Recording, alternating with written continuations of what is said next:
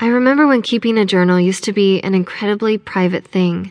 Hidden between mattresses or deep within dresser drawers, the pages of diaries were once confessional tomes of antsy youth and secret crushes. When I was a young girl, just the thought of someone, anyone reading from that book would have given me a full on anxiety attack. But times have changed, and now that I'm a confident 20 something woman, the secrecy of my journal has morphed into a strange new form. My words are no longer pen and ink, but pixelated text across thousands of brilliant white computer screens. I remain anonymous, but far from private. I am a blogger, a sex blogger to be exact. I fell into the job entirely by accident, starting after I decided to jot down my musings after a terrible first date. Still buzzing from the awkward encounter, I returned home after dinner and proceeded to unload my thoughts onto my keyboard. This was the genius of my first post, a play by play account of the worst date of my life posted under the fake name of Madison to an online blog that I whipped together in five minutes flat. I went to bed that night feeling sufficiently purged of my anger towards this awkwardly hostile man, with whom I had just spent the evening with and assumed that would be the last of it. This, however, was not at all the case. The next morning, my inbox was flooded with messages. Half of them were words of support and praise, while the rest amounted to nothing more than vicious trolling. Truthfully, though, the content of these responses didn't matter to me. Simply having any audience for my thoughts and opinions was intoxicating enough. Immediately, I started to post more, keeping current with a consistent amount of new content that ranged from bad date horror stories to wild sex tips.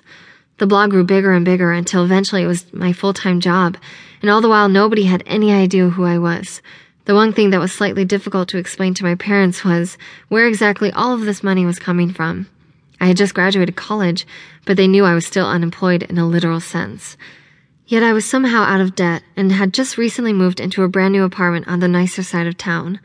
Something just didn't add up. Fortunately, my stepfather Doug is the kind of guy who doesn't notice the details. He's a kind man and smart, but his mind is so focused on running his business that there's very little time to spend on wondering where I'm getting my financial support. If anything, he just seems to be happy that I'm doing well. Doug and me are close, much closer than any biologically related members of my family. He may be too busy to devote much time to our relationship, but he tries his hardest, and that means a lot to me. 20 years my senior, he always seems to be trying to relate to me on some hip, youthful level trying to talk about the newest TV show or the best new band that he heard on the radio.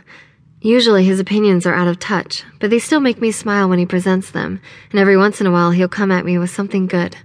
Still, I was not prepared for the bomb that Doug was about to drop when he stopped by my apartment for dinner one warm summer evening.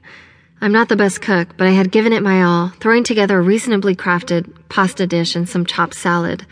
It's not often that I get to see Doug one on one like this but he'd been checking out new office locations on this side of the city and wanted to stop by. I've just pulled my baked pasta out of the oven when I heard three loud raps against my apartment door.